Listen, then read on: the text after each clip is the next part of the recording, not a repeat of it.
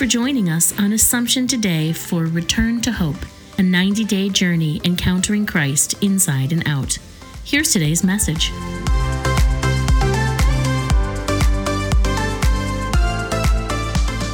March the 9th. Listening to the words of the prophet Jeremiah can give us an insight into the real value of fasting. He tells us that we learn to trust in the Lord, not in the things of this world. We grasp the real values which lead us to place our trust in God.